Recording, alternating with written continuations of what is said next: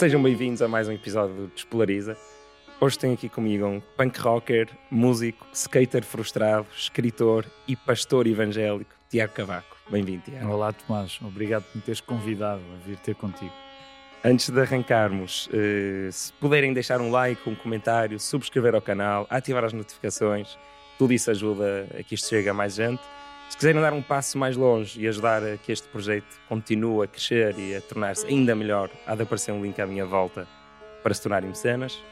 Uh, quero agradecer aos novos mecenas, às novas e aos novos mecenas, Maria João Lopes, Filipe Brandão, Tiago Grácio, Frederico Pinheiro e Tiago Chança. Obrigado, vamos para o episódio.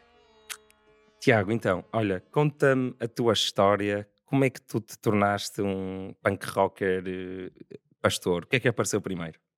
Hum, o que, o, o que aconteceu primeiro, o que apareceu primeiro, sem dúvida, nesse sentido, a fé. Porque fui educado numa, numa família protestante, numa família batista, e, e, por isso, para mim, não consigo separar sequer uh, a fé das minhas memórias, porque está lá sempre. Só mais tarde, uh, já mais no início da adolescência, é que aparece o punk. Portanto, de facto, primeiro a fé, depois o punk. Nunca consegui foi separar as duas coisas. Uhum. E nunca foste, chegaste a ser um. Imagina, chegaste a, quando, nessa aventura do punk ou do rock and roll, às vezes chegaste a sítios em que quase que te sentias culpado por estás a fazer obras de Satanás. Sei lá, eu lembro-me deste símbolo, não é? Que vem do diabo. Yeah, yeah. Que, Claro que mais, mais em adulto deves ter encontrado paz com isso, mas nessa fase mais adolescente sim, sentiste... Sim, há, sempre dilemas. Aliás, eu, eu, há dilemas em qualquer altura da nossa vida.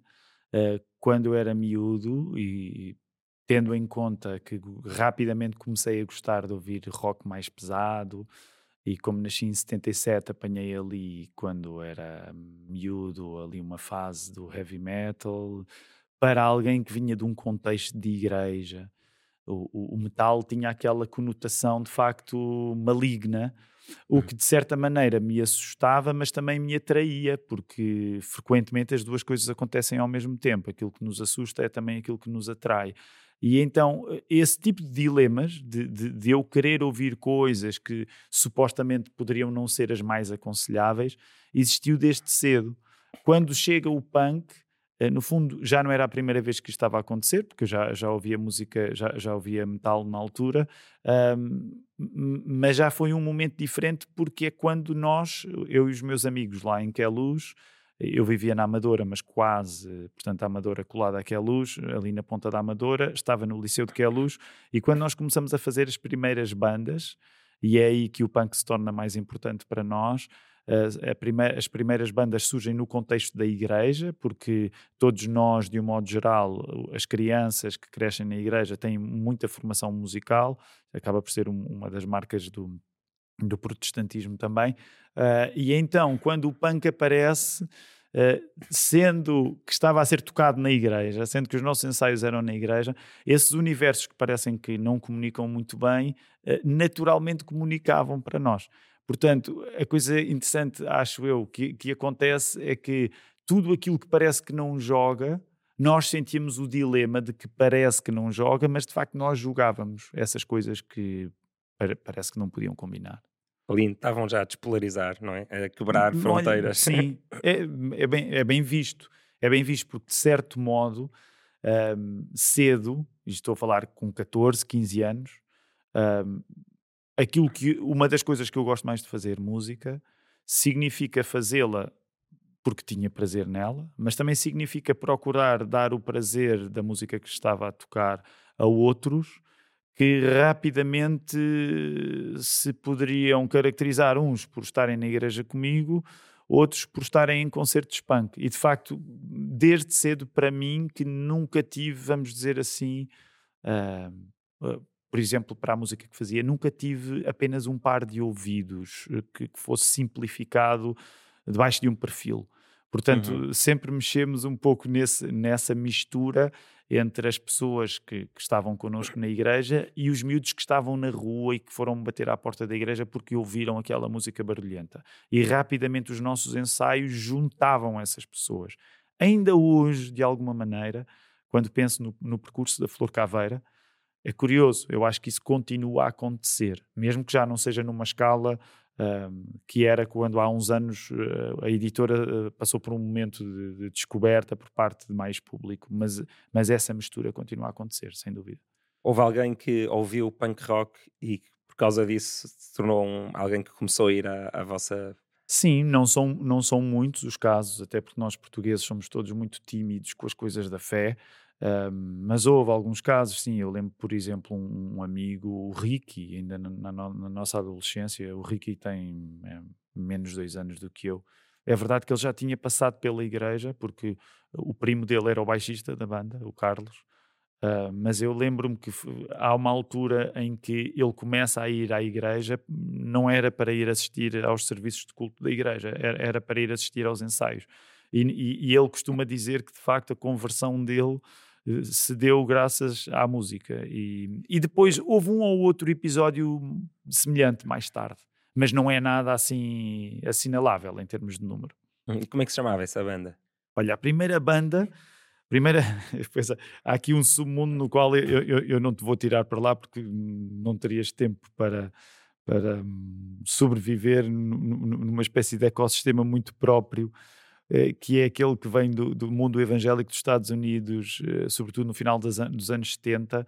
Curiosamente, agora há um filme sobre o assunto que se chama The Jesus, Re Jesus Revolution, porque é acerca de, de, um movimento norte-americano que existiu, que é uh, ainda nos anos 70, ainda uh, empurrado por aquilo que nós chamamos o movimento hippie, mas foi uma resposta cristã, portanto havia uma espécie de contracultura uh, inspirada pelos hippies, mas cristã, e que deu origem àquilo que se veio a tornar o chamado rock cristão, que era tinhas os hippies que se convertiam ao cristianismo e que continuavam a fazer o mesmo estilo de música que tinham antes de se converter ao cristianismo e que vem a, a, a criar um, uma espécie de estilo de música que é tu teres uh, a música que parece absolutamente normal, que está, está nas rádios, ou, ou, mesmo que está nas subculturas, mas com uma mensagem cristã. Quando isso chega cá em segunda mão, porque nas igrejas evangélicas nós ouvíamos esse tipo de, de música, comprávamos essas cassetes e esses eh, CDs nos Estados Unidos, para nós, no início dos anos 90, nós estamos a tentar fazer aquilo que os americanos já, já, já faziam. Então é, é, é era essa a mistura que, que, que também proporcionava um mundo novo para nós em que quando nós ouvíamos essas bandas, frequentemente elas tinham bandas bíblicos ou de palavras gregas ou hebraicas, porque parecia assim sonante. Uhum. Então a primeira banda que nós temos tem um nome estranho que é Paracletos, porque é a palavra grega para consolador, o Espírito Santo. A segunda banda chama-se Metanoia, porque é a palavra grega para transformação. E Metanoia é, era a banda mais metálica, mais metal, grunge, e então, durante um tempo, nós íamos, tínhamos essa coisa de tentar ir buscar nomes assim meio obscuros, também era o, hum. era o início dos anos 90. Uh, ah, e foi assim, a primeira banda era assim mais soft, a segunda já era mais, já era mais pesada. Foi o início, de certa maneira, daquilo que, uh, que veio a ser a semente da Flor Caveira, uns anos mais tarde. Uhum.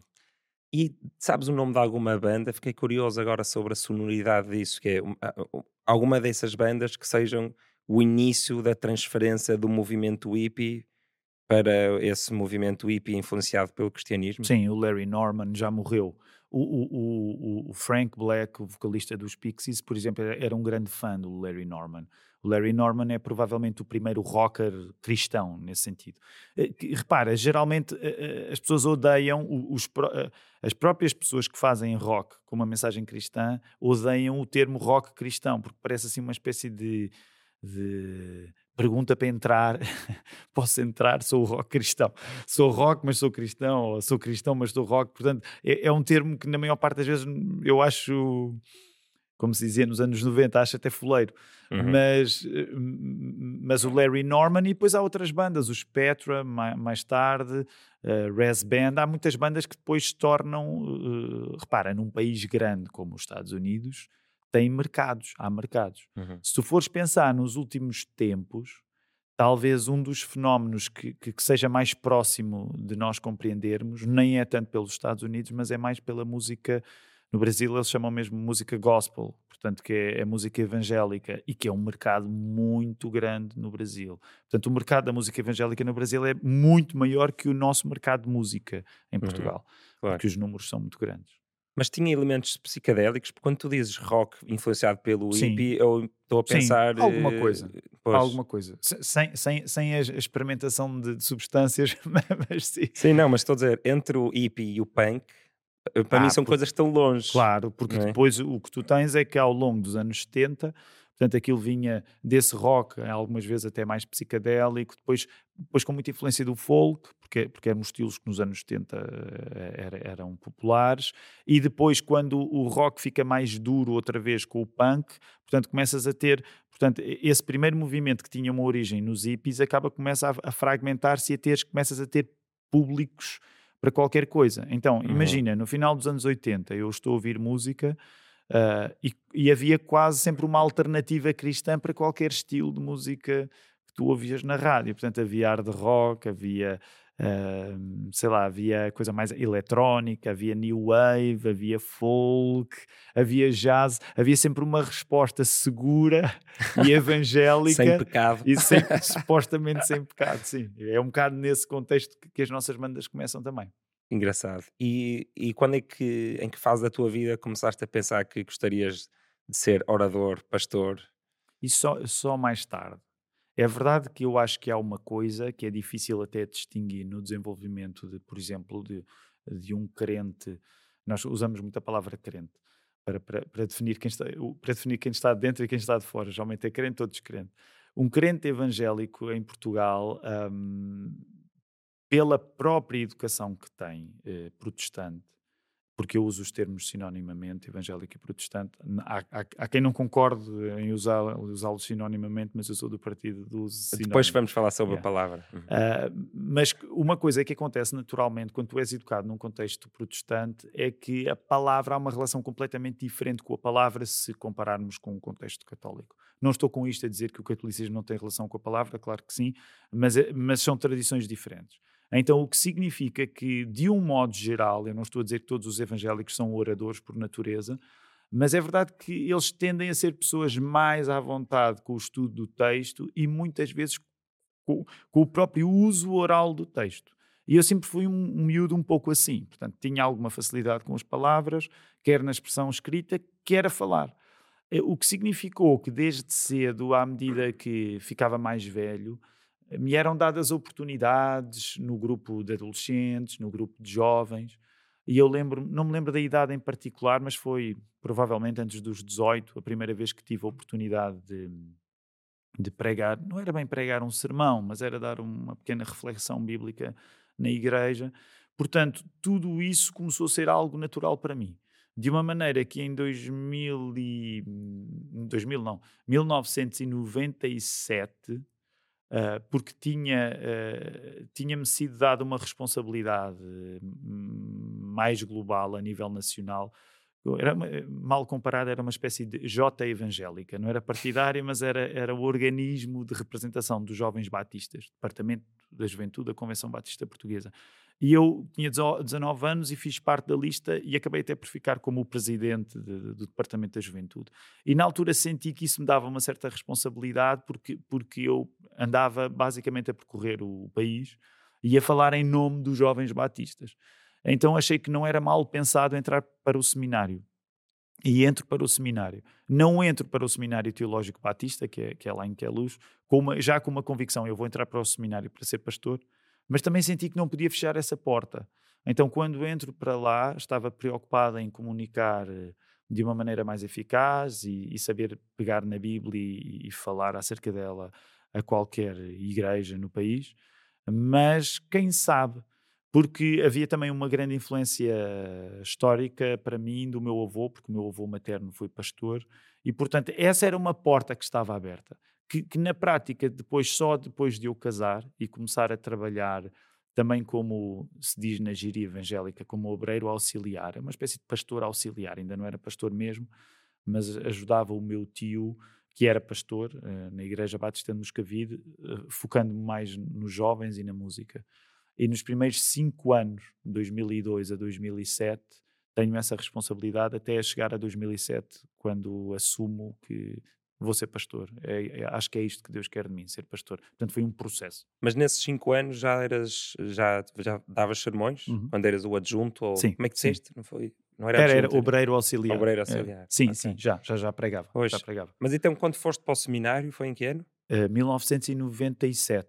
Ah, ok. 10 anos então antes é. de e, yeah. e, como é que funciona? Tens que ir 5 eh, anos? Qual é o critério para te tornares Geralmente pastor? Tem, tem, tens um programa de licenciatura. Uh, eu nunca a terminei. Porquê? Porque a licenciatura que eu tinha começado em 1995 foi a de Ciências da Comunicação. Portanto, há ali um período em que eu acumulo dois estudos. O estudo na Faculdade de Ciências Sociais e Humanas, na Universidade Nova de Lisboa, e mais tarde quando entro para o seminário. Mas mantive sempre a prioridade no curso, na faculdade. E foi isso que eu terminei. O seminário eu ia fazendo mais conforme a, a, disponibilidade que tinha. E na prática nunca cheguei a terminar os meus estudos teológicos. Daí que eu costumo dizer que sou um pastor de contrabando, no sentido em que os meus estudos teológicos eu não terminei. O meu curso de teologia é o curso, de, é o curso da Nova. Eu costumo dizer que é uma espécie de teologia cética contemporânea, mas foi esse o curso que eu terminei, de facto. Então, então não tiveste assim nenhum, nenhum momento hollywoodesco de, de, de perceber eh, eu vou ser pastor? Foi uma coisa mais gradual? Há momentos, há momentos especiais numa coisa que é não especial, ou seja, um processo, como qualquer coisa na vida, Tomás, sei lá, eventualmente o mesmo aconteceu contigo, até sendo uma pessoa de interesses hum, não os mais expectáveis, porque juntas interesses diferentes, uh, provavelmente aconteceu contigo o que aconteceu comigo, que tu, tu vais, vais vendo um processo. Claro que no meio disso há momentos especiais, não, nunca houve propriamente uma epifania, mas, mas houve coisas especiais. Eu lembro-me, um, isto tem o valor que tem, uh, mas eu lembro-me, por exemplo, uh, há uma altura em que eu tenho um sonho que, que, de facto teve muita influência para mim, porque era um sonho em que o meu avô aparecia e não me lembro propriamente se havia uma narrativa, mas lembro que ele está nesse sonho e, e, e o assunto do pastorado estava no sonho. Não sei dizer, até porque, como sabes, a linguagem dos sonhos não é mais uhum. linear. Uh, e lembro-me que isso teve uma grande. aquelas coisas que nos marcam, não é? Uhum. E os sonhos continuam a ter esse tipo de, de, de, de, importância. E depois também, ainda em 97, eu lembro o meu amigo João Leal, houve pessoas que, que, que falaram comigo de uma maneira que me casavam com a vocação pastoral vocação essa na qual eu ainda não estava assim tão certo que seria a minha. Portanto, há assim coisas mais fora uh, do comum que aconteceram que eu acho que Deus usou para, para, que, para que o processo culminasse em, de facto, eu mais tarde me tornar pastor. Uhum. Mas na maior, na esmagadora maioria dos dias são, são pequenas decisões, sem nada de especial, e nós a continuarmos a prosseguir nessas mesmas decisões que tomamos. Então tu acreditas num Deus que intervém ah, sim, sim. O, o, o Nick Cave tem uma grande sim, canção, dele né? Don't believe in, in an interventionist God. Provavelmente ele, ele hoje, já, se calhar, já qualificaria isso, até porque ele tem, tem, tem estado cada vez mais virado uh, para viver a fé dele de uma maneira talvez diferente de como ele vivia no, na altura do, do, Boatman's Call, creio eu que é Boatman's Call, esse, esse disco. Mas sim, sem dúvida. Aliás, honestamente, eu, eu acho que o conceito de um Deus que existe e não intervém é demasiado narcisista, eh, eh, baseado na pessoa. Porque, porque a pessoa coloca-se numa posição tremenda, que é eh, dizer de uma maneira dogmática: Deus não intervém. E para tu teres tanta certeza de olhares para o mundo e, e dizeres que Deus não intervém, é tão dogmático como eu dizer Deus interveio hoje, eu vou-te dizer como. São duas, são duas afirmações igualmente dogmáticas. Portanto, a pessoa dizer Deus não intervém. Não intervém porquê? Porque tu não compreendes o que ele está a fazer. É, é uma coisa bastante, bastante absolutista, absoluta, se dizer. Hum. Tu dizes Deus não intervém. Não sei, o que, que é que tu achas? Eu estava a pensar na, na, outra discussão, talvez prévia, que é se Deus existe ou não. E estava-me até a lembrar de um verso do Fernando Pessoa, acho que é do Fernando Pessoa, que é não haver um Deus também é um Deus. Uhum. No sentido de também é uma crença, não é? Estamos é, a falar de claro. coisas tão tão fora do. É quase a definição, não é? Estamos a falar de coisas que fora do, do nosso universo de compreensão, mas nunca tinha pensado nesse sentido de se intervém ou não também ser. repara, é, tu para dizer Deus não intervém é porque estás a usar um alfabeto, ou neste caso a ausência de um alfabeto, para dizeres se Deus interviesse, eu entendia, eu compreenderia a língua da existência de Deus. A questão é ah. é que tu podes não conhecer a língua, ou, ou, podes, ou, ou podes estar a pedir de Deus a língua errada. Para então dizer, ah, tu sabes falar, tu, tu, tu sabes intervir. Uh, e eu acho que, apesar de gostar muito de, dessa canção do Nick Cave, e, e, acho que compreendo o que é que ele quer dizer, até porque um, a atenção que ele traz para a canção é, é, é uma coisa um pouco à parte do, do, nosso assunto também que estamos a falar. É amor, é, é, é parte romântica, é, sim, sim. Essa, essa é para mim a parte mais importante. até porque a, a, beleza da canção é precisamente isso, que é eu não acredito em nada, mas quando estou contigo eu disponho sim. para acreditar em tudo aquilo que eu julgava que não era possível. Uhum. E nesse sentido a canção é, de facto muito bonita, até pela maneira como, como, como ele joga poeticamente com a coisa. Mas no, no caso da, da, da, da afirmação em si, se nós quisermos tirá-la do contexto da, da, do Into My Arms do, do Nick Cave, um, o, o, o, o, que eu encontro é isso. É, tem, há uma certa presunção para, diante de um mundo que nos dá tantas coisas, nós dizermos que as tantas coisas que estamos a ver não podem ser um modo de nós detectarmos a ação de Deus nelas. Um, nesse sentido, a posição mais, vamos dizer, mais um, epistemologicamente sensata seria dizer eu não se Deus existe, eu não consigo compreender como é que ele age. Ah, parece-me uma, uma, uma, afirmação mais uhum. defensável a nível dos limites do nosso conhecimento do que dizer não acredito que ele haja. Pois.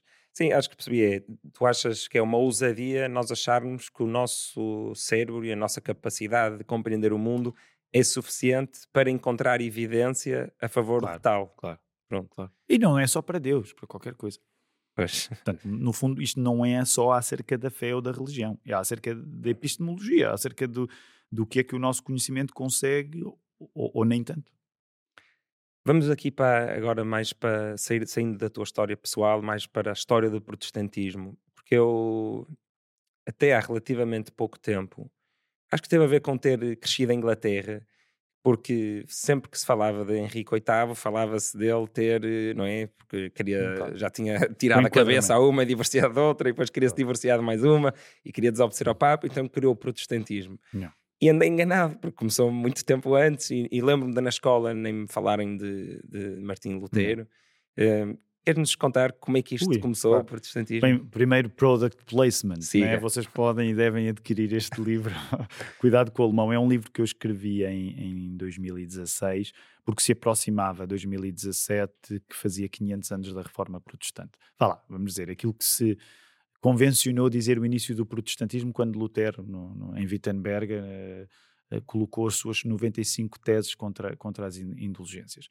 Como tu disseste, Tomás, a história quando nós queremos entendê-la, temos de estar dispostos a, a, a, procurar o significado dos acontecimentos, sejam eles uma tradução da intervenção divina ou não, um, eh, e isso leva-nos, por exemplo, é, essa, eu acho interessante isso. É, é, é, é claro, e, e, estou a simplificar, mas também estou a simplificar acerca de uma simplificação, que é o Portugal católico, nesse sentido estou a generalizar, mas Portugal, não é possível compreender Portugal sem a sua relação com o catolicismo, claro que olha para o protestantismo e tenta sempre explicá-lo, ou por razões políticas ou de interesse pessoal, como, não, isto o protestantismo, bem visto as coisas, de facto isto, olha, foi ele que era um espertalhão, queria casar outra vez e a história é mais complicada do que isso, porque, por exemplo, quando Lutero começa a ter os primeiros choques com a Igreja Católica, o Henrique VIII é um dos que vai uh, defender a Igreja Católica contra o Lutero.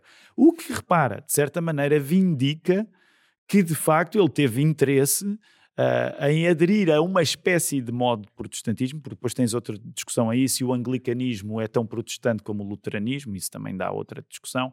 Eu sou daqueles que acho que para, para, simplificar o assunto, sim, eu, eu, eu, olho para o anglicanismo como uma expressão de protestantismo, e é verdade que o Henrique VIII, mais tarde, por essas mesmas razões, uh, é-lhe útil ter uma igreja que já não é comandada, já não é uh, liderada pelo Papa, mas isto apenas para dizer que o, que o protestantismo, quando começa, sobretudo a partir desta tensão de Lutero com o Papa, é verdade, nesse sentido, há figuras que se destacam, mas essa maneira de nós. Um, consolidarmos o protestantismo apenas em algumas figuras históricas ajuda-nos a ter uma visão ampla da história, mas às vezes não é a maneira mais justa de compreendermos o que está em causa. O que é que eu quero dizer com isso? As questões que Lutero vem levantar não são questões inventadas por ele.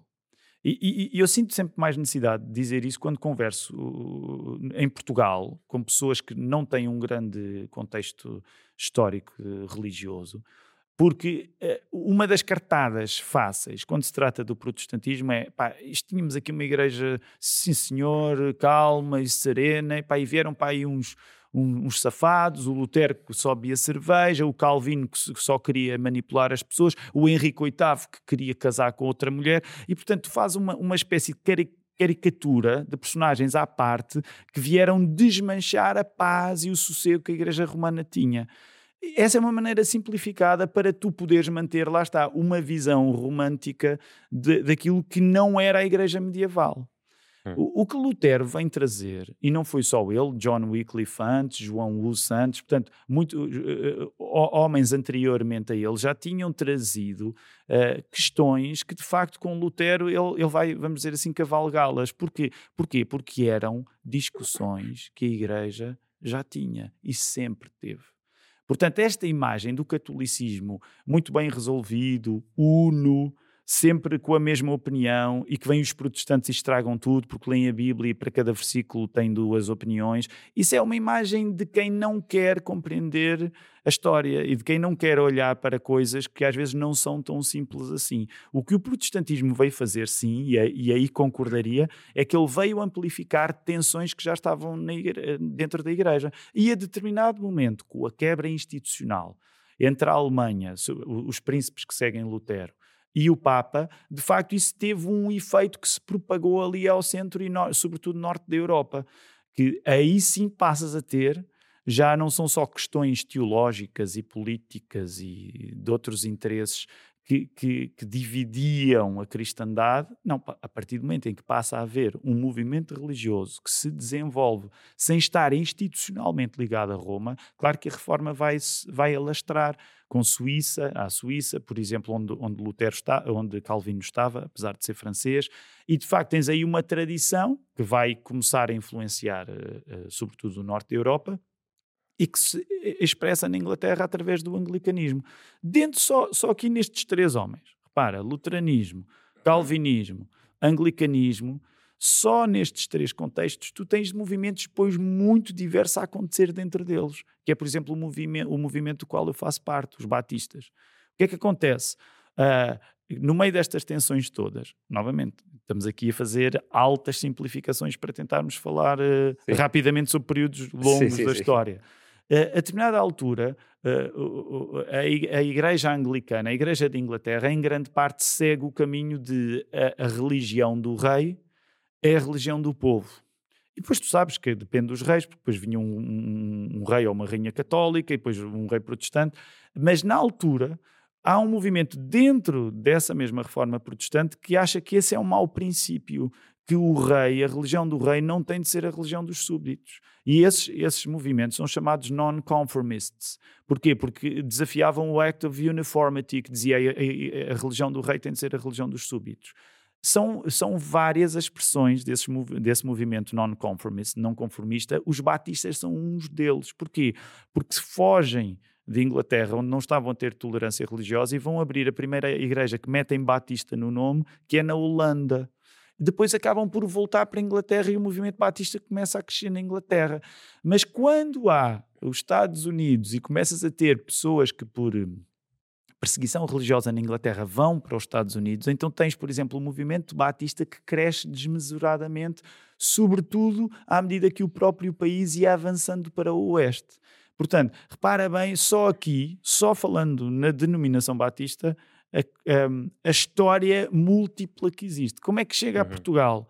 Por causa dos, dos, sobretudo por causa dos comerciantes de vinho do Porto ingleses que vêm aqui para a zona do, do Porto fazer comércio e que são batistas. Portanto, ele desenvolve-se cá eh, a partir desta matriz inglesa primeiro e anos mais tarde com portugueses que iam para o Brasil e se tornavam batistas lá e quando regressavam do Brasil trazem a Igreja Batista para cá e depois com outros que vinham dos Estados Unidos, missionários americanos que vinham para aqui. Mas estás a ver, só nisto é uma confusão imensa, sim, sim. uma confusão santa, mas que mostra bem das, das, das vários, dos vários sabores que esta caixa de gelados eh, tem.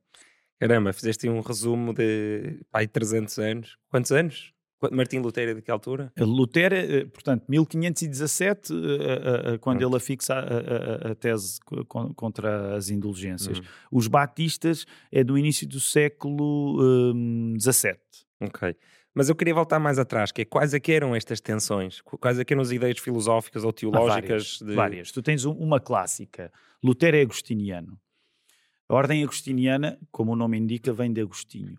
Uma das coisas que os agostinhos eram muito dados, como, como, como, o, como o Santo Agostinho já lhes inspirava, é, era, de certa maneira, como é que eu dizia? E isto vai ser anacrónico, por estou a usar termos que só existiram mais tarde para falar de uma realidade que aconteceu mais cedo.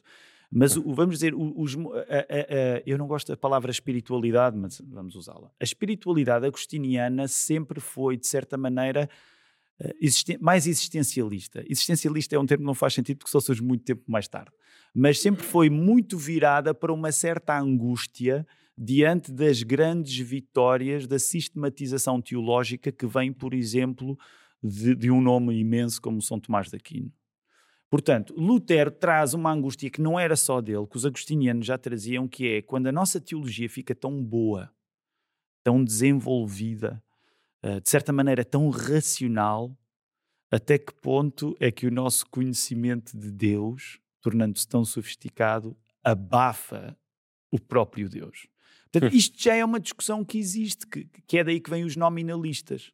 Pois terás tempo até para não, não estar a dar, a dar, seca. Mas, por exemplo, o, o, nominalismo é um movimento de, em grande parte, quer dizer, é pá, pessoal, a escolástica é tudo ótimo, né? é, é que tens o nascimento das universidades, vem, vem, vem da alta Idade Média, portanto, o conhecimento teológico, de facto, a tornar-se cada vez mais sofisticado, com a influência, com influência grega, com a influência até árabe também, portanto, e tu tens um pessoal que, de certa maneira, tem uma postura, de facto, epá, olha que se isto ficar assim tão uh, apetrechado, talvez Deus morra no meio deste apetrechamento todo. Uh, e, por exemplo, esta é uma das grandes questões de Lutero. Lutero é um brutamontes, um santo brutamontes, mas, por exemplo, uma das primeiras teses que, que, que ele tem, num grande embate que devia ser aprendido na escola, para, to, para, para, percebermos até diferenças substanciais entre catolicismo e protestantismo, mesmo que dentro do catolicismo haja depois diferenças e dentro do hum. protestantismo é a mesma coisa. Mas que é, por exemplo, a correspondência, eu falo acerca disto tudo no livro, uh, a correspondência que ele tem com o Erasmo de Roterdão já terás ouvido falar de Erasmo. Erasmo é um homem que, por exemplo, naquela altura, não é Lutero que está a trazer nada disto, tu tens um novo fascínio pela idade clássica e pela ideia da recuperação das fontes originais, no latim o ad fontes. E o Erasmo é precisamente um homem que ama eh, as línguas originais das escrituras, da Bíblia. Quando esta, esta, confusão toda começa a acontecer na Alemanha, há um certo suspense a, a, tentar perceber como é que o Erasmo se vai colocar. Porque grande parte das questões que o, Era, que o Lutero estava a trazer, o Erasmo já as tinha e outros. Uhum. Mas o Erasmo não segue o caminho de Lutero e, te, e tens um, um, um, debate entre eles, cada um escreve o seu livro, porque o Erasmo vai enfatizar, por exemplo, o livre arbítrio e o Lutero vai enfatizar o servo arbítrio. E portanto tens escolas que são escolas filosóficas em choque, que são também escolas teológicas, mas que te demonstram que, por exemplo, uma das questões que estava em causa para Lutero era dizer a influência grega está a ir longe demais. O nosso lugar é Jerusalém, não é Atenas. Portanto, isto apenas para explicar que quando tu vais para a história religiosa, tu estás a lidar ao mesmo tempo com a história da filosofia, é um mundo, com política. Claro que sim. É um Por isso é que quando as pessoas, imaginam, eu vou falar no protestantismo e dizem, ah, Lutero bebe cerveja, Calvino é, é um proto-ditador e, e, e, Henrique VIII é um mulherengo. Pronto, fica, pronto, fica, fica, fica tudo arrumado. Hum. As pessoas ficam descansadas. Não, estamos do lado dos bons. Porque nós temos os santos e, e, e, os protestantes são todos uma cambada de vasos. Em grande parte, a coisa curiosa é que, em grande parte, em, em 2023, este esquema ainda continua a surtir efeito num país como Portugal. Hum. Pois eu já falaste aí várias vezes, já caricaturizaste. Isto a palavra existe? Ou caricaturaste? caricaturaste várias vezes essa posição uh, de, dos católicos dizerem isso, mas eu nunca ouvi ninguém a falar assim. Eu quero ser justo, nem todos, eu não, até porque uh, Deus dá-me a graça de ter bons amigos católicos, ter pessoas que são muito influentes até para a minha fé, que são bons católicos, e portanto há católicos de todas as formas e, e feitios. O que eu diria é que para. Quero, quero justificar melhor a minha resposta. O hum. meu ponto não é tanto o catolicismo, é mais uh, em 2023 ser ainda tão apetecível, na ignorância que nós temos da história religiosa, nós caricaturarmos o protestantismo como uma espécie de capricho de personagens históricas obscuras. Sim, ao invés de problemas que existiam na igreja Exatamente. que se manifestaram nesta. O nesta... meu ponto é mais esse. Ok. Eu já falei um bocadinho disto no episódio com Miguel Milhão, que é a relação entre o protestantismo e o capitalismo. Uhum. Porque muitas vezes faço esta associação e até muita gente diz que o sucesso económico dos Estados Unidos tem a ver com isso. Um, de onde é que vem. Ah, Corrijo-me se eu estiver errado, mas eu tenho um bocado a ideia, e isto foi um bocado, vem também do episódio com Miguel Milhão, que é que para um católico ter acumular dinheiro é uma coisa mal vista e, e hum. com os protestantes, então a solução que arranjaram para isso meio que foi ok, tu vais ganhar muito dinheiro, mas vais reinvestir sempre nas pessoas e em crescer ainda mais e em servir ainda mais. Isto é, isto é simplificado mais? Ou... Há virtudes e há, e há ausência delas nessa tese. Ela vem é. do Max Weber, da Ética Protestante e o Espírito do, do Capitalismo. E, e, eu acho, eu nunca li o livro, mas já li tanto, já o li tanto citado que. Sentes que já leste? Sim, sabes há livros, livros? Há livros que eu também tenho assim, nunca li, mas já li mas, tanto sobre. Yeah. E portanto eu não quero praticar nenhuma injustiça com o Weber em particular, mas é verdade que a tese do Weber tem os seus méritos, até de uma perspectiva de de uma história, porque no fundo o Weber vai, vai defender uh, à sombra do calvinismo, uh, que debaixo da ideia de predestinação, um, ehm, o, o, modo como o calvinista olha para o trabalho e, e investe, portanto, ele, ele, vai criar um certo enredo à sombra do calvinismo, que, que eu acho que, que, não se verifica assim tanto. Hum. Claro que essa tese, em grande parte, é a tese que ainda hoje vigora quando nós pensamos em cristãos e dinheiro, distinguindo católicos e protestantes. Eu acho que a tese acaba por ter também alguns méritos, porque de facto, novamente, é uma grande simplificação, mas de um modo geral, o protestantismo não tem o problema com o dinheiro que o catolicismo tem. Eh, e agora é a minha, como o pessoal diria no Brasil, é a minha pegada, ok? Eh, não é pegada, é a minha pegada, a minha, a minha abordagem. É assim, uh, o meu ritmo no, no, no, assunto. O que eu diria é que uh, o, o, há um pudor que tu não podes separar do catolicismo. Uh, pudor que também está relacionado pelo facto de, ao contrário do protestantismo, a magia no catolicismo não está na palavra, está no mistério, está na transubstanciação, está na Eucaristia. E a magia no protestantismo está na palavra, o que significa que a relação, sempre simplificando muito, a relação do protestante com a realidade pede discurso, pede uma justificação verbal, de certa maneira até mais racional, hum. Eh, que se aplica a qualquer assunto. Portanto, tu sabes que estás na presença de um protestante ou de um evangélico quando ele não se cala. Não é? Hum, sim, e essa imagem. Estou a sentir agora. Exatamente. Estás a sentir claramente. Eu não sei se conheces outros, mas geralmente tu sabes que um, um protestante não se cala porque ele vai querer ganhar-te. Porque ele não tem uma relação com a fé de desconfiança das palavras como o catolicismo tem. Tu vais a uma missa. Desconfiança? Sim. Eh, Mas não será antes o, que a palavra é mais vista como um símbolo do que, como, do que ser desconfiança? Estás a ouvir isto um protestante, obviamente. Eu não, eu não, estou a falar a favor do catolicismo, estou a falar a favor do protestantismo. Eu direi que é desconfiança. Claro que okay. eu sei que não é intencionalmente uma desconfiança, mas okay, okay. eu devolvo-te a questão dizendo assim: tu vais a uma missa, onde é que está o, onde é que está o centro da magia na missa? No, no momento da Eucaristia, prévia, uh, abençoar as hóstias. E, exatamente. Com substância, transubstância. Transubstanciação. transubstanciação. Tu sabes explicar isso bem Acho que sei mais ou menos o Sim, que, é que está a acontecer. Mas o ponto, não, não, não estou a pedir ah. para, para explicares, mas hum. a ideia é, uh, até aqueles que sabem explicar reconhecem sempre que, que, é uma coisa misteriosa, portanto vai além da nossa capacidade das palavras. Hum. Eu, eu, novamente, estou a caricaturar porque também vou caricaturar o protestantismo. Onde tu vais a um, um, um, serviço de culto protestante, onde é que está o centro? Tens de ir, se ainda não foste, tens de ir. Mas onde é que está a magia no, no, no culto protestante? No púlpito? Está no púlpito, está na pregação, já está fui, na capacidade fui. de tu compreenderes o que o pastor está a dizer. Imagina, se tu vais ao culto e não percebeste o que o pastor está a dizer, não estou a dizer que os outros elementos não têm importância. Nós também temos a ceia do Senhor, que é a, nossa, vamos dizer, a nossa versão da Eucaristia.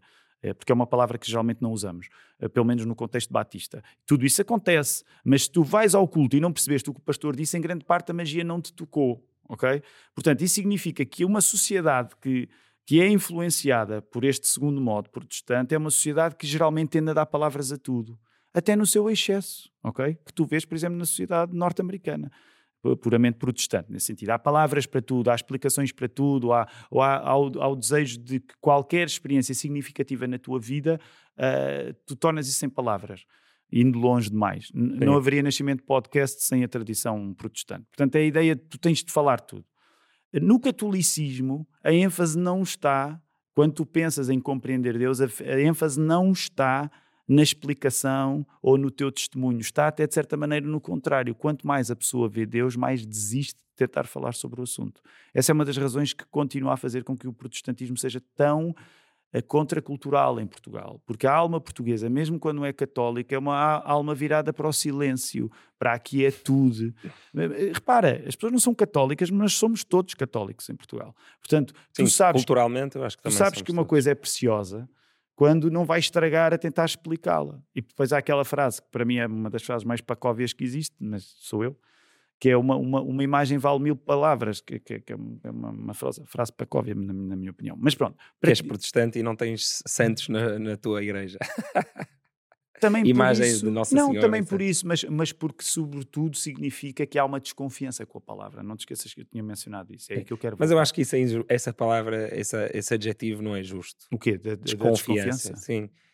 Porque o que tu estás a chamar de desconfiança pode ser simplesmente uma uma forma de fazer é com que a palavra seja ainda mais do que só uma palavra. É crescer, fazer a palavra crescer, o símbolo crescer. Mas é, mas é só corroboras a minha tese. É porque tu achas que a palavra precisa de ser outra coisa para realmente ter um valor.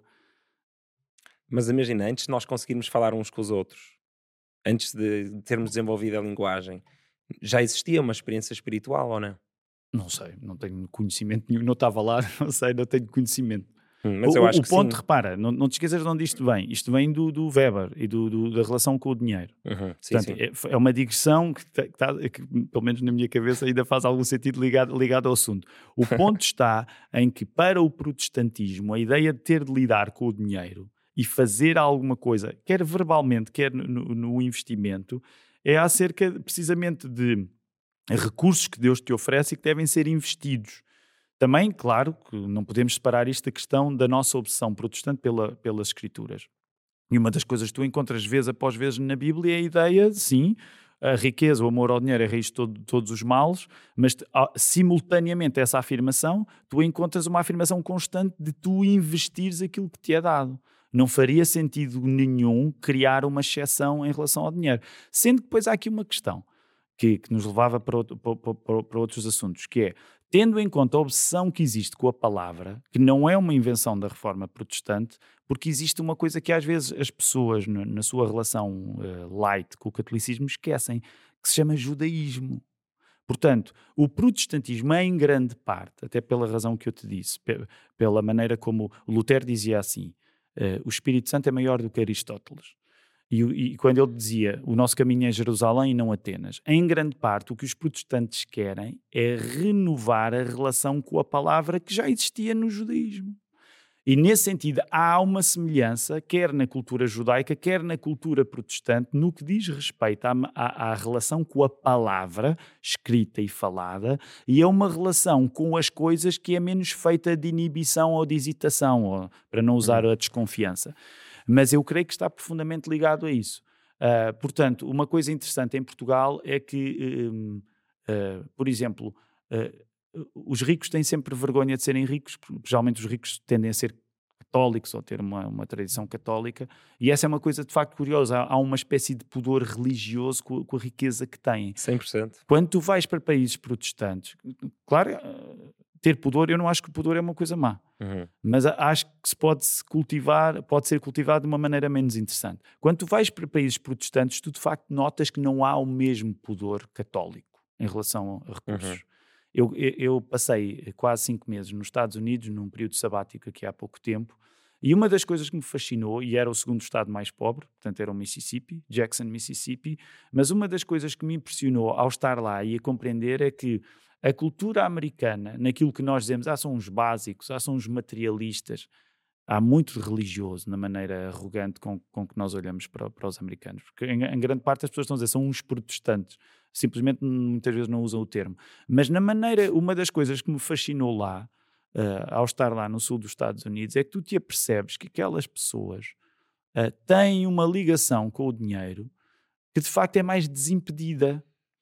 Sim, não tem aquele peso eh, religioso, dogmático, sei lá, não tem, não tem esse, esse pudor. O meu pai tem uma história semelhante, foi fazer uhum. uma formação em, na Universidade de Kellogg ou qualquer coisa assim sobre, sobre empresas ou como, sei lá, uma pessoas, diretores de empresas mais velhos manterem-se a par das coisas, não sei uhum. bem o que é que foi, mas veio de lá surpreendido porque os colegas, como se estivessem a perguntar, tipo, qual é a tua pizza favorita, perguntavam, what Quanto? are you worth? Yeah, claro. What are you worth? Olha, yeah. olha, fra olha como a frase está construída. Nem é quanto dinheiro tu tens. É quanto é que vales. Quanto é que tu vales. Ou seja, hum. simultaneamente tem a falta de pudor, mas também tem qualquer coisa um bocado feia, porque é, é, é, o valor da pessoa está ali meio confundo, é? misturado com quanto, é, quanto dinheiro a pessoa tem. Apesar de eu ser protestante, uh, já tentei dar a volta e não, não, não, consigo. Eu sou culturalmente católico tu isso faz, quando és português, és culturalmente católico. Claro. Uh, e, e, há uma parte que, que eu honestamente com, concordo contigo, quer dizer, há, há uma maneira que, que, que, e claro que estamos a simplificar muito, porque depois há diferenças, mas sim, no geral, o americano falta-lhe um pouco da nossa reserva, do nosso ritual, do nosso sossego, que de facto está relacionado também com a nossa história religiosa. E nesse aspecto eu gosto muito de ser protestante e português, porque Sim. há muita coisa clara que eu não, não, não sou natural. Mas como tu calculas ao falar contigo e ao falar no meu país, eu sinto mais necessidade de defender o protestantismo do que propriamente a nossa maneira de ser portuguesa. Porque por muito uh, reservada e sossegada que seja, ela depois é, é abrigo de, de, atitudes muito tão ou mais feias do que aquela do What do you worth? Não é? Sim, portanto, sim. portanto, tu tens, tens outras doenças, não tens essa de facto, mas tens outras. Repara, uma das coisas que eu aí defenderei muito mais um, uma, uma, a realidade que é diversa nos Estados Unidos, mas que encontrei nos Estados Unidos é que, é, é que tu, tu podes ser um participante no jogo de ganhar alguma coisa de uma maneira que numa sociedade tão púdica como a nossa não és. Okay? Uhum. Portanto, a, a, as diferenças sociais são de facto muito menos significativas num país como os Estados Unidos, como aqui são. E, e, eu não quero dar a do, ah, e tal, eu que vim da classe média, mas eu, eu percebo isso, tenho 45 anos e eu percebo que há diferenças sociais que vão ficar para sempre na minha experiência e que eu não tenho aquilo que nós sabemos. É uma expressão muito irritante, não é? Não há elevador social em Portugal. Tu tens, hum. aliás, pelo que eu percebo, não o conheço bem, mas o Miguel Milhão, não é que tu, é, tu, por exemplo, figuras como ele, nós vemos, atenção, o que eu estou a dizer é um elogio, nós vemos como cromos, precisamente porquê? Porque fazem uma cena que não se espera que aconteça em Portugal, que é a gente de origens não uh, privilegiadas fazer dinheiro. O que é que é melhor? Eu prefiro que haja um pouco menos pudor e as pessoas possam enriquecer em Portugal do que aquela ideia, ai, nós não falamos dinheiro, ai, nós não dizemos quanto dinheiro temos. Uh, e no fundo isso significar que uma pequena minoria continua a ficar com, mu com muito mais púdica, porque com uma relação muito culpada com o dinheiro que tem, e os outros, olha, coitados, que se aguentem. E infelizmente, novamente simplificando, eu acho que é isso que acontece em grande parte, sem a boa coisa de, de, de olha, de, de, algum espírito de capitalismo que nos, que nos batesse à porta.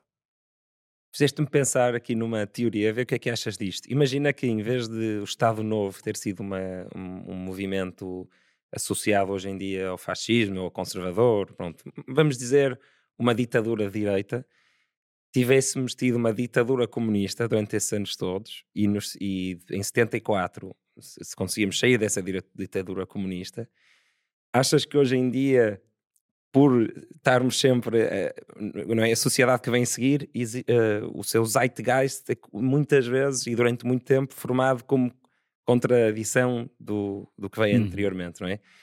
Então, será que se tivesse sido ao contrário, nós hoje em dia não teríamos uh, esse reforço em cima de anti-dinheiro, anti-capital?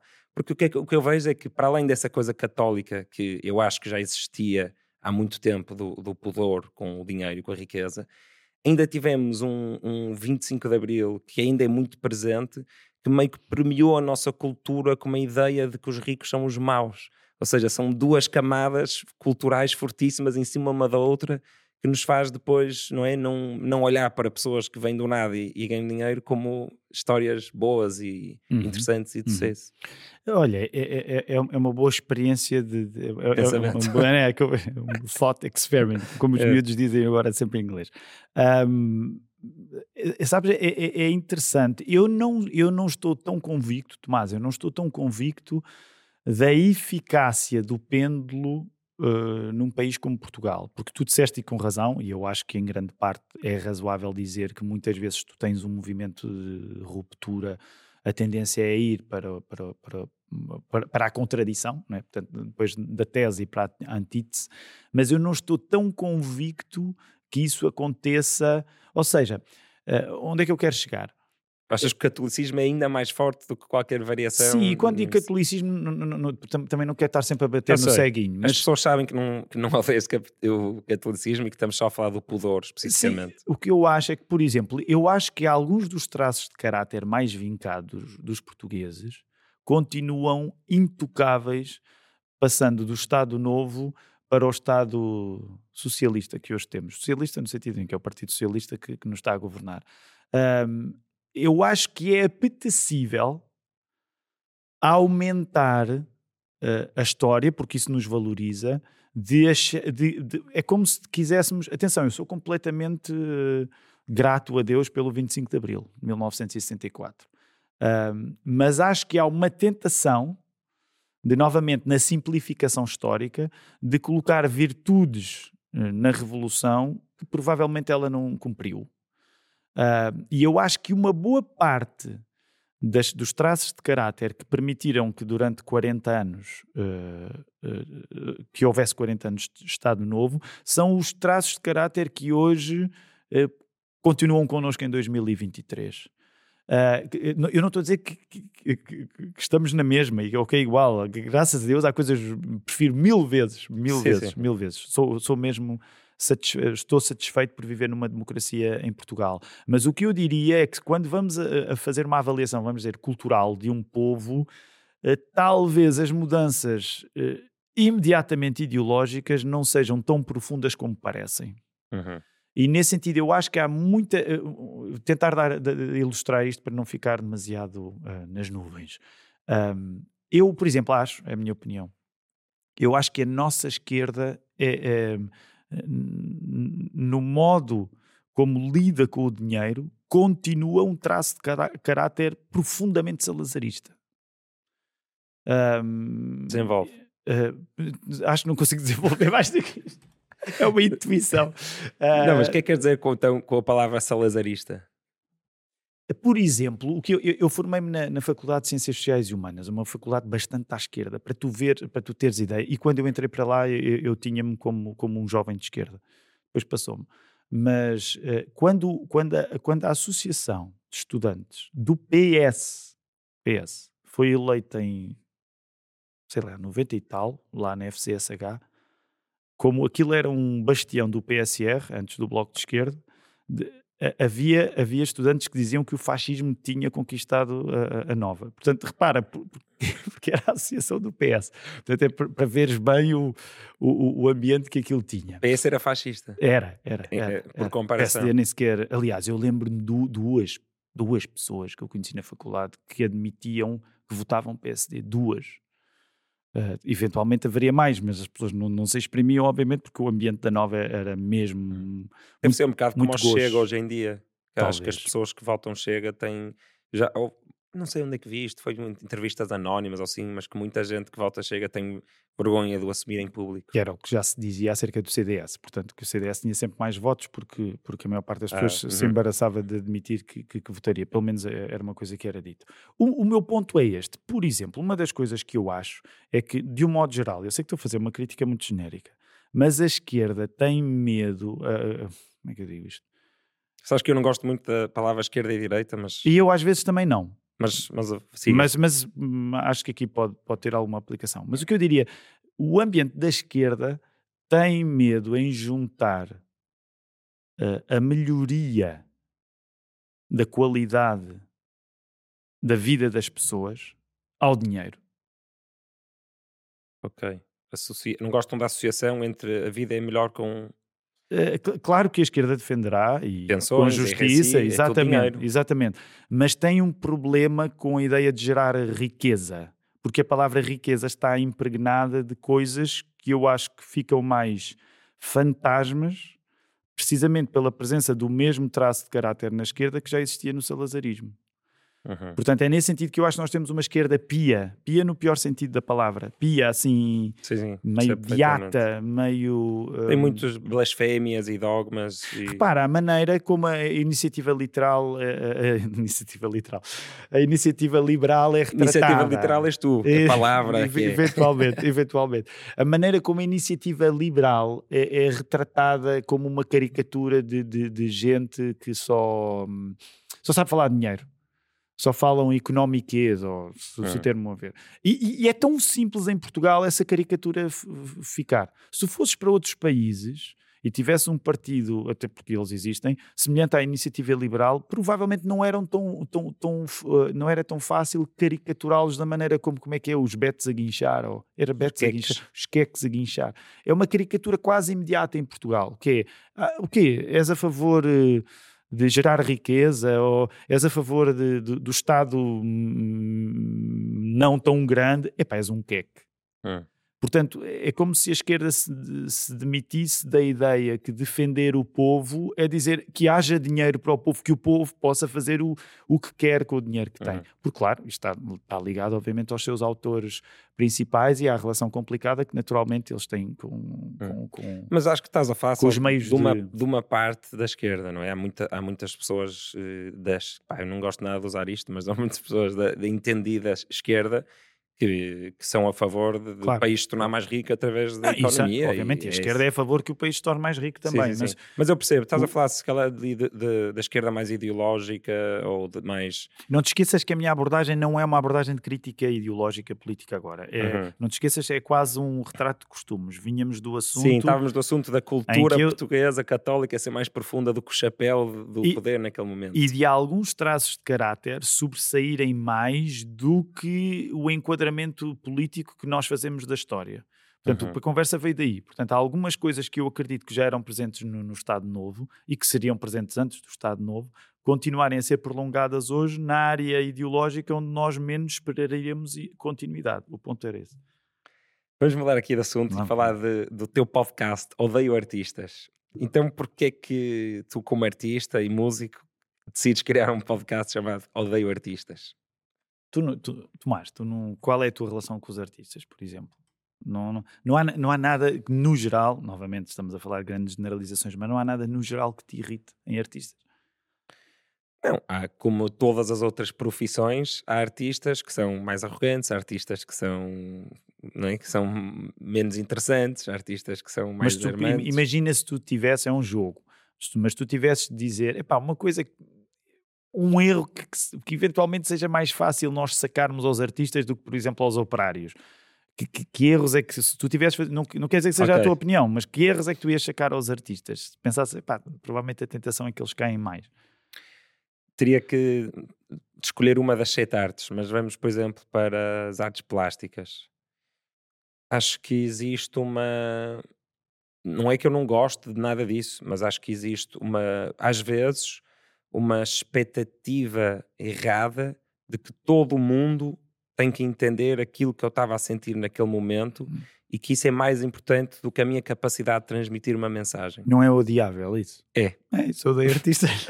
olha, mas eu, olha, eu tenho, uma, eu tenho um neon, sabes aqueles neons da Tiger que tu podes escolher que, certo, que frase é que pões certo. lá? E eu recebi isso uma vez no Natal e, e pensei, ah, fiz, vou pôr isto na sala. Mas pensei, qualquer frase que eu ponha aqui vai, ficar, vai soar mal, vai ser pretencioso, ou vai ser eh, estranho, yeah. ou vou-me fartar da frase. O que é que eu vou pôr aqui? E comecei a pensar nisso da arte e acabei por escrever curto, largo arte. Precisamente para gozar comigo próprio yeah. e com as pessoas que falam da arte de, de uma forma demasiado yeah. masturbatória, por uhum. falta de melhor adjetivo. Yeah. Mas então é isso? É esse o sentimento? Um também, tam, também é. Claro que há uma parte que está ligada ao facto de, uh, por fazer música há 30 anos, uh, acabar por, por, por um, ser uma coisa tão, tão, tão minha. Uh, e as coisas que são mais nossas são as coisas que mais nós amamos e que mais nos enlouquecem também. Portanto, na ideia de odiar artistas é, é, é profundamente sincero. Há poucas pessoas que me irritem tanto como os artistas, mas ao mesmo tempo é, é, é, é, é das coisas mais importantes para mim. Nem é arte, porque de facto arte no geral, como tu fizeste bem em, em desmanchar um pouco naquele slogan, arte no geral soa-me, soa olha, soa-me um bocado de transubstanciação, não, não sei explicar bem. mas de facto, aquela coisa de, de haver uma canção que muda a tua vida, um filme que te resolve um problema, Uh, isso, man, isso é, é quem eu sou. Uhum. Portanto, tu tens esse, esse choque, não é? Que é seres, por um lado, guiado por essas coisas, guiado no sentido mais existencial que pode haver, e ao mesmo tempo essas mesmas pessoas que fazem isso, como tu queres fazer, como tu não paras enquanto não começares a fazer, são as pessoas que, que, que mais te que mais te irritam, que mais te tiram de ti próprio. Pois, mas ao mesmo tempo, imagina, no dia fui uma aula de pintura e, e tive a pintar de forma totalmente livre e saiu uma coisa, eu acho, acho eu, e já mostrei mais pessoas, que acho que tem, tem alguma harmonia e tem, é agradável olhar para aquilo. Não foi feito de forma totalmente egoísta, não tem nenhuma mensagem, ou seja, não, essas duas coisas, ou seja, não tem nenhuma mensagem e, ser, e ser, ter sido feito só para mim, não implica necessariamente que não tenha utilidade estética, não é? Pelo menos. Pode não ter grande mensagem, mas também quem é que somos nós para dizer se, se, se o belo não tem uma mensagem? Por, por isso é que é interessante, pelo menos eu achei pelo menos eu achei que era interessante, à sombra de, de um título como Odeio Artistas, no fundo termos espaço para falar o que estamos a falar agora.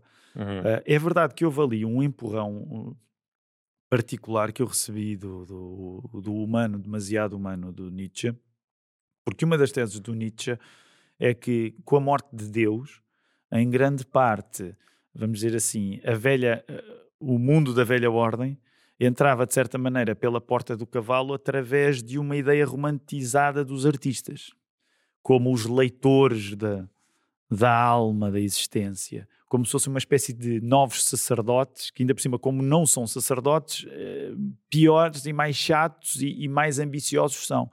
E essa crítica do Nietzsche eu acho que é mesmo certeira, porque ele dizia que, que o artista, nesse sentido, uh, um, uh, infantilizava o mundo a partir da relação quase, sei lá, xamânica que ele achava ter de apresentar aos outros a partir das coisas que faz. E, e, eu consigo mesmo sentir isso. Portanto, se, eu, eu, Mas pode ter um elemento xamânico, não achas? Não achas que há pessoas que que estão a, a, canalizar. Sem dúvida, por, hum. por, isso eu te dizia, a nossa vida muda por canções, por livros, por, sem dúvida, sem dúvida. Mas, tam, mas também concordarás que do outro lado, quando o artista se enche eh, do prestígio que advém de quando essas coisas são conseguidas, ele pode armar-se de facto em novo, em novo, em novo pastor, em novo padre, em novo sacerdote. E tu, tu vês isso de maneiras. E, e ouve, quando, quando penso, penso até em pessoas que, que, que, que, são meus amigos e tal, e que vivem de, de, de, Mas a maneira, sei lá, isto é uma caricatura novamente, só sei caricaturar, mas que é. Um, tens uma causa, sempre tens uma causa. Tu sabes que a causa precisa sempre de um amém secular, porque não é um amém religioso, mas tu tens de juntar os artistas, os, os artistas têm de se juntar a fazer um concerto por essa causa Hum. Portanto, é a nossa maneira secularizada, mas continuarmos a viver do modo, modo religioso. Porquê? Porque o artista, de certa maneira, é a alma mais, mais sensível àquilo que acontece no mundo e que vai saber distinguir o bem do mal. Ele vai dizer: tu deves dar dinheiro para esta causa. Olha lá, nós todos aqui, todos a tocar, ainda por cima, geralmente são concertos desprovidos de grandes cuidados, porque é só a alma, é só a entrega. E os artistas, depois tem aquela coisa muito irritante, os abraços no fim, aquela coisa, aquela, aquela promoção de, da redenção do mundo a acontecer e começa sempre no palco, já não é no altar, mas é no palco. E eles abraçam-se, eles amam-se. O que nós temos hoje aqui, este concerto foi incrível, vocês são espetaculares. É uma espécie de renascimento de uma nova irmandade universal que dos artistas irá ganhar o mundo para ser redimido das trevas. Portanto, isto acontece, é muito irritante. Caramba. Tu és uma alma boa e, e pá, pode, e veste, não, mas eu percebo, mas pode parar um pregador. Eh, mas pode no mesmo. É muito interessante porque imediatamente antes desse abraço, imagina, uma das pessoas que está nesse abraço que se calhar te irrita, imagina que hoje em dia seria o, o Alex Turner dos Arctic Monkeys, imagina. E se calhar segundos antes ele tinha tocado uma música tinha posto toda a gente num estado tipo quase yeah. de êxtase espiritual, yeah. que tu não gostas, yeah. mas percebes? Depende, tá, depende. Pode estar no mesmo evento e espaçado de dois minutos estas duas coisas. Exatamente. Uh, repara, também isto na prática o que significa é que há uma inveja em qualquer pastor e qualquer padre com aquilo que acontece num concerto de rock. Obviamente há, porque, porque é, da me, é também é dessa ordem. Por isso é que tu, tu tornaste nos dois. Porque pois querias satisfazer o teu ego de todas as não, direções. Talvez, não sei. se, ou, ou, ou, ainda não sei onde é que Deus está mais, está, se está no êxtase da igreja, se está no êxtase dos concertos. Mas é óbvio que há algo nesse sentido. Sei lá, qualquer antropólogo te dirá, não é? Não, não serei eu. Mas há uma inveja disso. Obviamente há uma inveja daquilo que acontece, às vezes de modos algo misteriosos, pouco revelados ainda, na sua inteireza e, e, que tu te apercebes eh, que há uma motivação para a ação a partir, a partir desse encontro. É isso que é fantástico para mim, é isso que é fantástico também, por exemplo, num concerto, e também é isso que é horroroso. Uh, é, por isso que não há mapas prévios para isso. Tu, é, é, é, é, isso que significa estarmos vivos e termos de lidar com coisas que num momento podem eventualmente ser muito boas, mas às vezes mudando o contexto, tu dizes isto é muito mal. Um, também é isso, sei lá, quando nós olhamos para algumas das. Quando tu vês algumas das práticas mais eficazes da maldade no mundo, elas foram. tiveram uma habilidade e um esmero e um talento estético que nos impressiona. É? Uhum. Portanto, não é pelo facto de tu teres, vamos dizer assim, uma catarse coletiva ela pode ser ótima num momento, ela pode ser pavorosa noutro momento. Os fenómenos de, de pessoas em grandes números e... às vezes estão a sentir isso tudo, mas para matar alguém ou para. O ódio aos artistas, no sentido do podcast, também é precisamente o momento em que tu não sabes onde o, o, o amor acaba e o ódio termina, e o contrário, e o ódio termina e o amor acaba. E, e, no fundo é, é, é, é, o podcast foi o desejo de claro que ainda não, fizemos só uma, uma, temporada quero continuar não tenho tido muito tempo para isso agora mas é sobretudo o desejo de se, tu me perguntares qual é o pitch aí para, eu vender o programa até pode ser alguém que, que agora faça um investimento milionário neste podcast depois de ouvir isto mas que é eu gostava de que os artistas que são tratados com tanta condescendência pudessem ter de responder como políticos. Desculpa, não, condescendência? Sim, geralmente os artistas são tratados com condescendência. Mas há bocado estavas a dizer que eles não, são desculpa, o quando eu digo, não, quando causas. eu explico, quando eu digo condescendência no sentido em, em, que há uma condescendência de se achar que o artista já está certo e que portanto a pessoa se coíbe é nesse sentido que condescende com ele, mas talvez o contrário também faça sentido. Ou seja, os artistas são tão condescendentes ou eles alcançam uma condescendência tal que tu não tens conversas em que chateies o artista, em que lhe digas alguma coisa desagradável. No geral, ele está numa espécie de posição.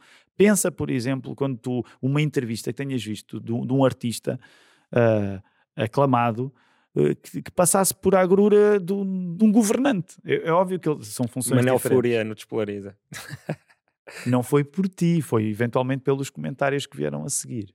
Não, mas eu fiz-lhe perguntas difíceis e I put him on the spot, como se diz em português. Sim, mas mesmo assim acho que foste agradável. Não, é, tem que ser mais duro. é, é, hoje, é hoje comigo. É tem que aprender comigo. contigo a ser mais duro. Temos que ir almoçar e tu ainda tens de apoiar o comboio para Lisboa, mas queria só falar um bocado sobre skate. Tu és um, um skater frustrado. frustrado. Então. skate. Sou frustrado porque comecei a andar de skate em, no final dos anos 80, lá na minha rua, na Amadora, no, no bairro Janeiro. Um, só que o skate era caro, olha, voltamos à conversa do, do dinheiro. Um, e a maior parte dos miúdos dos subúrbios compravas as primeiras rodas tectónicas e os rolamentos AB e ZZ, mas depois querias comprar uma Variflex, por exemplo, já era caro. E então o que aconteceu é que chegou, cheguei ali aos 13, 14, não tinha dinheiro para comprar bons, bons skates e deixei de andar. Claro que isso também pode ser uma, uma maneira de eu disfarçar, porque também não, nunca fui a pessoa mais atlética e mais uh, ágil. Uh, depois, mais tarde, já quando, quando, quando começámos com as nossas bandas de punk, o, o, o skate era uma coisa que sempre esteve próximo de, da música punk e vice-versa.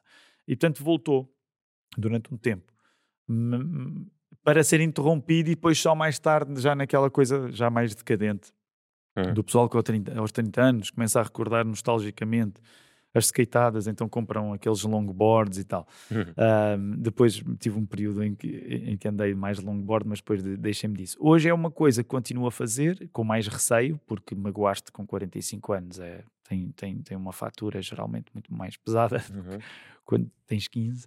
Mas, mas é de facto, eh, não é só, de facto, não é só o andar de skate. É, é, é tudo aquilo que, que, que, faz parte de uma atitude de. E aqui provavelmente vou romantizar um pouco, mas uma atitude de, de, de tu tornares as ruas tuas, circulando por elas de uma maneira que provavelmente não é maneira tradicional. É como, se, é como se tu chegasse a um lugar que é banal, porque o conheces, ainda por cima as nossas cidades modernas, mas de certa maneira pudesses resgatar algo selvagem na cidade por estares a circular de uma maneira que não é suposto. Eu, eu acho que há um apelo do skate que, tem, que está muito relacionado com isto. Pois, é, com ser radical.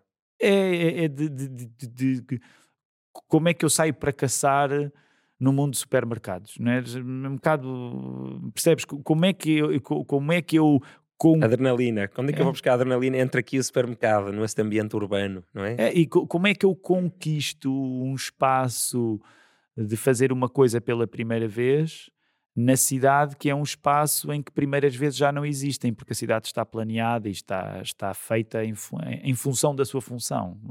Eu, eu acho que o skate tem um pouco deste, deste romantismo. E, e, e, porque também fiquei sempre com uma relação complicada com o surf, porque sem o surf não havia o skate, mas o surf lá está. De certa maneira, acabamos nós nas, nas, nas tais diferenças sociais. O surf, bem, a Amadora não tem mar.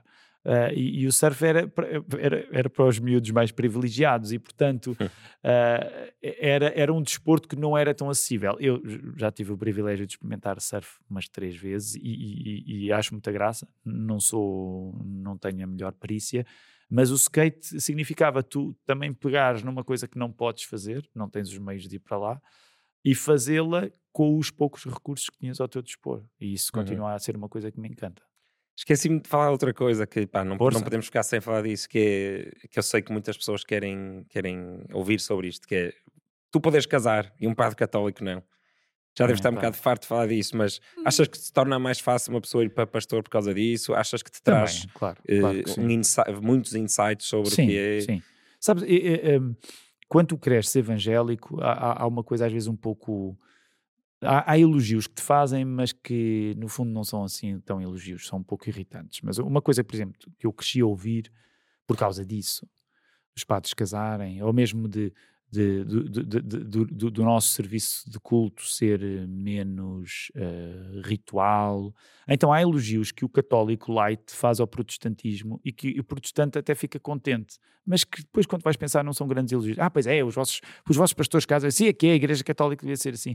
Vocês não têm santos? Ah, pois é, porque falamos logo com Deus. Uh, uh, o vosso culto tem guitarras, ei pá, isso é que é animado. Que depois tu vais a ver não é assim tanto elogio, porque só significa que a pessoa não percebeu nada acerca de catolicismo e de protestantismo e que está a ir pelo, pelas razões mais folclóricas.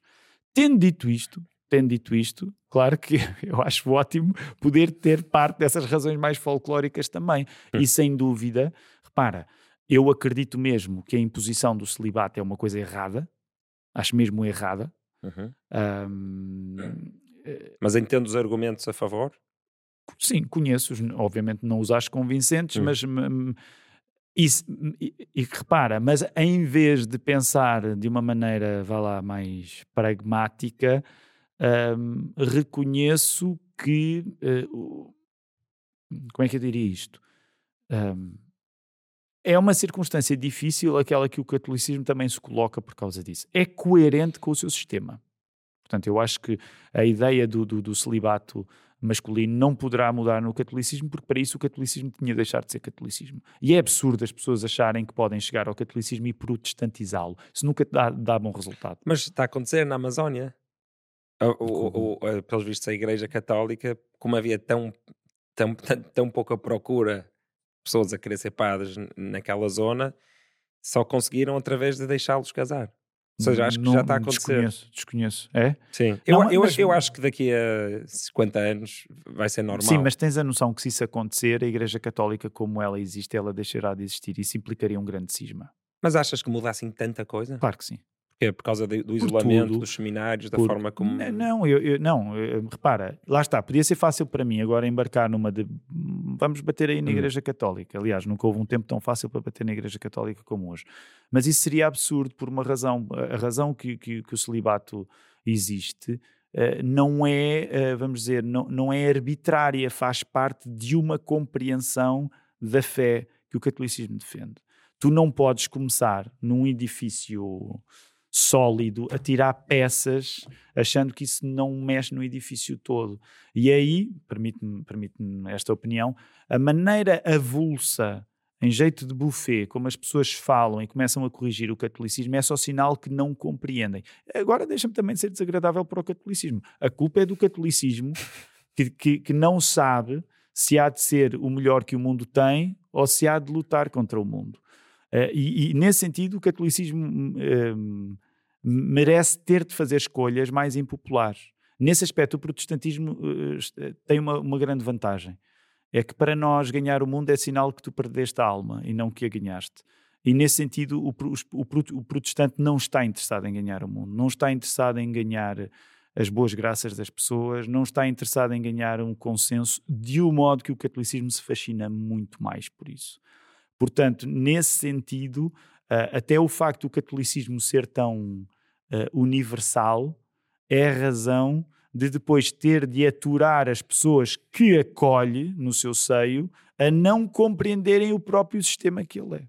Não sei se isto ficou muito, fez muito sentido. O, o, quase que o desejo de popularidade e universalidade traz também depois essas, esses claro. problemas internos a vantagem do protestantismo aí. Obviamente isto não é só por não, não é por um Mas vocês também querem crescer o máximo possível, não é? Não estão sim, a tentar claro, não crescer. Claro que sim, nós queremos até porque em último grau queremos fazer aquilo que Cristo nos manda. E, e claro que hoje falamos do, de, das questões religiosas de uma perspectiva até quase mais sociológica.